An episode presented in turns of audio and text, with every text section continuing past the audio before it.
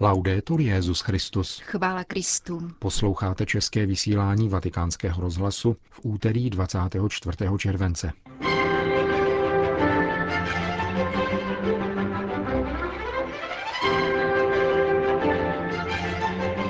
Bývalý majordomus Paolo Gabriele napsal omluvný dopis svatému otci. Čína stárne, přehodnotí politiku jednoho dítěte, Minulý týden byl zahájen beatifikační proces s otcem Candidem Amantínem, dlouholetým exorcistou římské diecéze.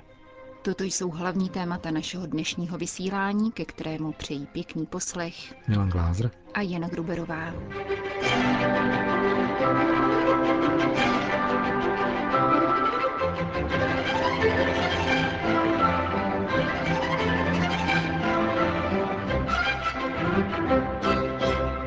Zprávy vatikánského rozhlasu. Vatikán. Podle dnešní zprávy deníku italských biskupů Avenire napsal bývalý majordomus Benedikta XVI. Paolo Gabriele svatému otci omluvný dopis. Informaci o soukromém dopise papežova spolupracovníka, obviněného z odcizení důvěrných dokumentů, přinesl obhájce obžalovaného advokát Carlo Fusco. V dopise bývalý majordomus prosí Benedikta XVI. o prominutí a vyjadřuje lítost nad svým pochybením. Sděluje rovněž, že mu příčinu nikdo nepomáhal. Gabrieleho obhájce uvedl, že rozhodnutí k sepsání dopisu je soukromou iniciativou bývalého majordoma a nijak nesouvisí s vyšetřovacím procesem. Dopis převzala od jediného obviněného v kauze Vatilík kardinálská komise vedená kardinálem Heranzem. Vatikán. Turismus a energetická úspornost jako pohon udržitelného rozvoje. Takovýto titul nese poselství ke Světovému dní turismu podepsané předsedou Papežské rady pro pastoraci migrantů a lidí mimo domov, které bylo s datem 16. července zveřejněno dnešního dne. Kardinál Antonio Maria Veglio se v něm zamýšlí nad dopadem turistického ruchu na životní prostředí. Připomíná, že církev má odpovědnost za stvoření a musí tuto odpovědnost projevovat také na veřejnosti. Turismus nelze redukovat na souhrn technických, politických či ekonomických parametrů, nýbrž je nutné jeho rozvoj doprovázet patřičnou etickou orientací, zdůrazňuje italský kardinál. Způsob, jakým lidstvo zachází s životním prostředím, je totiž ovlivněn tím, jak zachází samo se sebou a naopak, upozorňuje slovy svatého otce kardinál Velio a uzavírá. Pokud je společností respektována ekologie člověka, pak z toho má prospěch i ekologie životního prostředí. Světový den turismu vyhlášený roku 1979 Světovou organizací OSN pro turismus připadá každoročně na 27. září. Sýrie.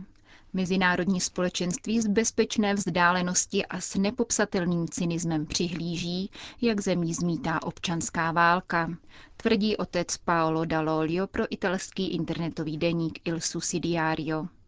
Jezuitský kněz žil v Sýrii 30 let až do svého vyhoštění v červnu tohoto roku. Jediným zřetelným hlasem v eskalujícím konfliktu byly opakované apely Benedikta XVI., který bez jakékoliv dvojakosti uznal práva syrského národa, zdůrazňuje italský misionář a dodává. Rozhoduje se zde o přítomnosti církve v Sýrii. Pokud budou hovořit pouze zbraně, křesťané emigrují jako první. Nejsou ochotní vstoupit do války a nebudou mít prostor ani pro politické působení konfrontaci s militantním džihadismem. Extremistické skupiny, které operují v Sýrii, jsou stejného původu jako ty, které ovládly severní území Mali, či působí nekonečné problémy v Jemenu a Somálsku, vysvětluje otec Dalolio. Lékem na islámský extremismus jistě není jeho manipulace tajnými službami. Měl by nás spíše hluboce lidsky znepokojovat osud mladých lidí, kteří se zapojují do terorismu, uzavírá italský jezuita. Jak dnes oznámila agentura Fides, katoličtí biskupové města Alepa se chtějí sejít tento čtvrtek, aby analyzovali situaci tamních křesťanských komunit. Situace ve městě ještě nedosáhla kritických rozměrů, avšak nemá k ní daleko. Je slyšet střelba, lidé prchají z periferních oblastí, kde dochází ke střetům referuje františkánský kněz otec George Abu Hazen, zástupce místního apoštolského vikáře. V Alepu v současnosti zůstává asi 180 tisíc křesťanů z celkového počtu 2 milionů obyvatel. Nicméně exodus syrského obyvatelstva do sousedních zemí o uplynulém víkendu dosáhl nebývalé intenzity, jak potvrdila vatikánskému rozhlasu ředitelka libanonské charity Naila Chada. V posledních dvou dnech přichází v průměru 500 rodin za den. Tento masový exodus nastal o víkendu, kdy lidé začali opouštět Damašek.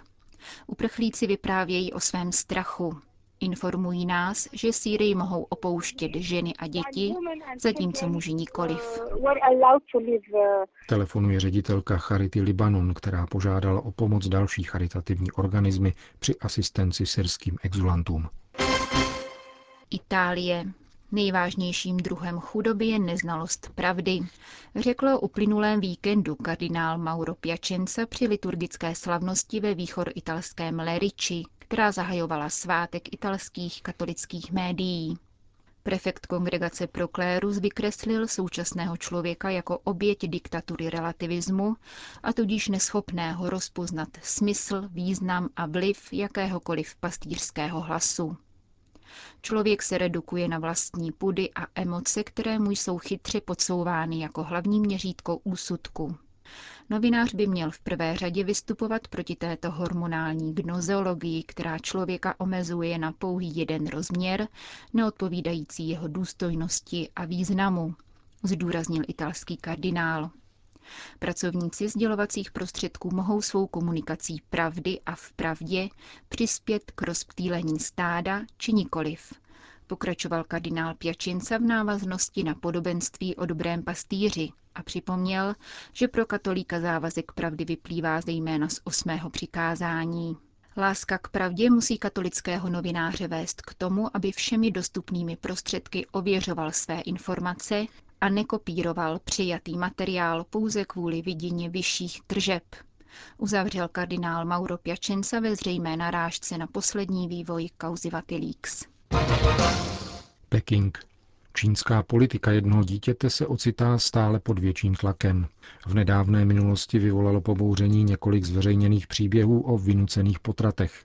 Například americký deník New York Times přinesl příběh Feng Yang-mei z čínské provincie Shaanxi, která byla v sedmém měsíci těhotenství odvlečena místními úředníky do nemocnice, kde dostala injekci.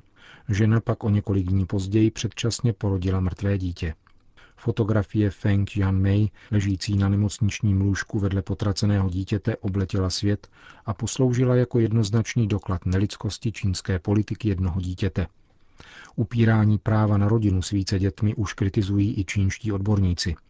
Například demografové z Pekingské univerzity upozorňují na negativní efekt stárnoucí populace. Současná porodnost se v Číně pohybuje na úrovni 1,2 dítěte na matku. V roce 2040 by tak podle odhadů měl počet obyvatel starších 60 let vzrůst z dnešních téměř 200 milionů na více než 400 milionů, zatímco počet obyvatel ve věku 20 až 60 let by měl poklesnout z dnešních 800 milionů na necelých 700 milionů. V takové situaci působí poměrně komicky prohlášení Čínské plánovací komise pro rodinu, která se ve své zprávě chlubí, že od zahájení své činnosti v roce 1980 zabránila narození více než 400 milionů dětí. Paní Fang Me nakonec na místní vládě vysoudila očkodné za vynucený potrat. Případ by proto mohl předznamenat změnu v praxi vynucených potratů. Politika jednoho dítěte ale škodí čínské společnosti už jenom svojí podstatou. Dosvědčují to i výsledky zkušebního opatření v provincii Shangxi, kde vláda přestala uplatňovat politiku jednoho dítěte. Nejenom, že se nenaplnily černé scénáře o populační explozi, ale oblast také v posledních letech zažila prudký ekonomický a společenský rozvoj. New York. Světový židovský kongres označil Mezinárodní olympijský výbor adjektivem bezcitný. Organizátoři londýnských olympijských her se totiž zdráhají při slavnostním zahájení připomenout smutné 40. výročí palestinského teroristického atentátu na izraelské sportovce během olympiády v Mnichově. Předseda Světového židovského kongresu Ronald Lauder takovýto postoj nechápe a označuje ho za politování hodný.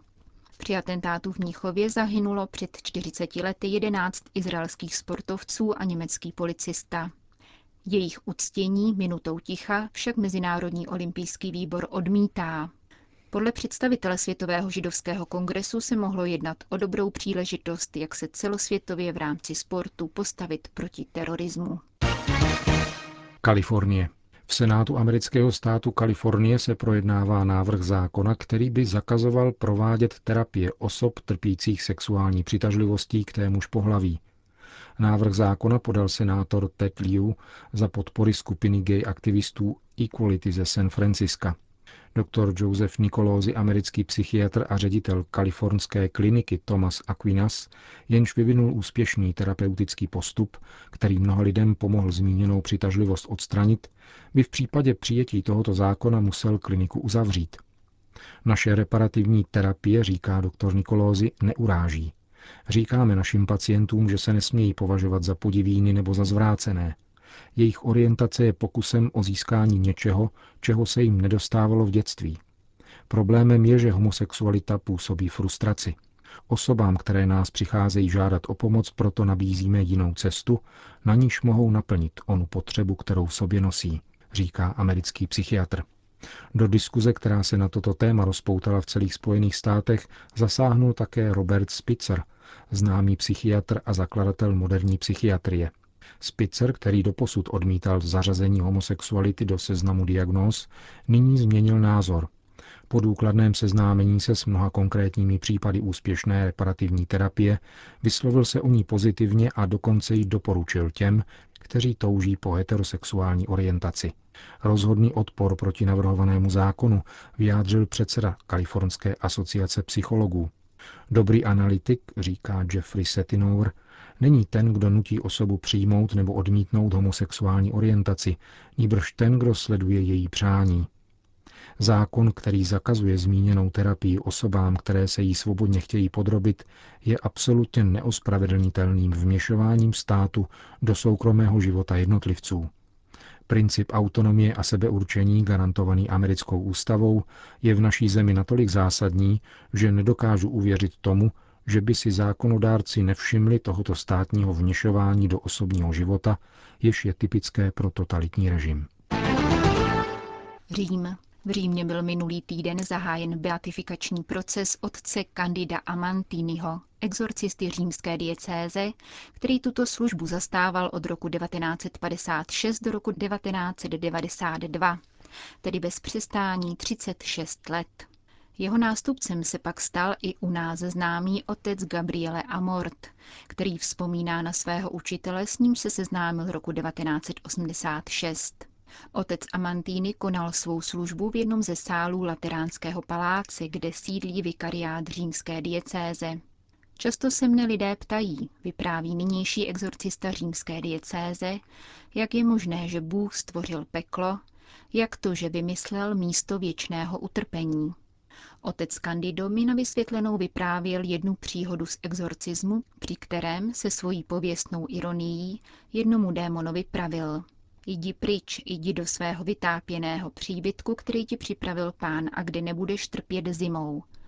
Načež jej démon přerušil a řekl mu, ty nic nevíš. Co znamenala tato odpověď? Když démon přeruší exorcistu takovýmto výrokem, znamená to, že její Bůh nutí říci nějakou pravdu, která je v tomto případě velmi důležitá. A otec Amantýny dodal. Peklo nestvořil Bůh, ani jej nevymyslel. Vůbec nebylo v božím plánu. Vytvořili jej démoni sami. Otec Candido Amantini, řeholní kněz z řádu pasionistů, který byl několik desetiletí jediným exorcistou v celé Itálii a patrně jen jedním z několika v celé Evropě, odešel na věčnost roku 1992. Dnes jenom v Itálii existuje několik desítek kněží, kteří jsou jeho pokračovateli v této speciální pastorační službě. Konec zpráv. Končíme české vysílání vatikánského rozhlasu. Chvála Kristu. Laudetur Jezus Christus.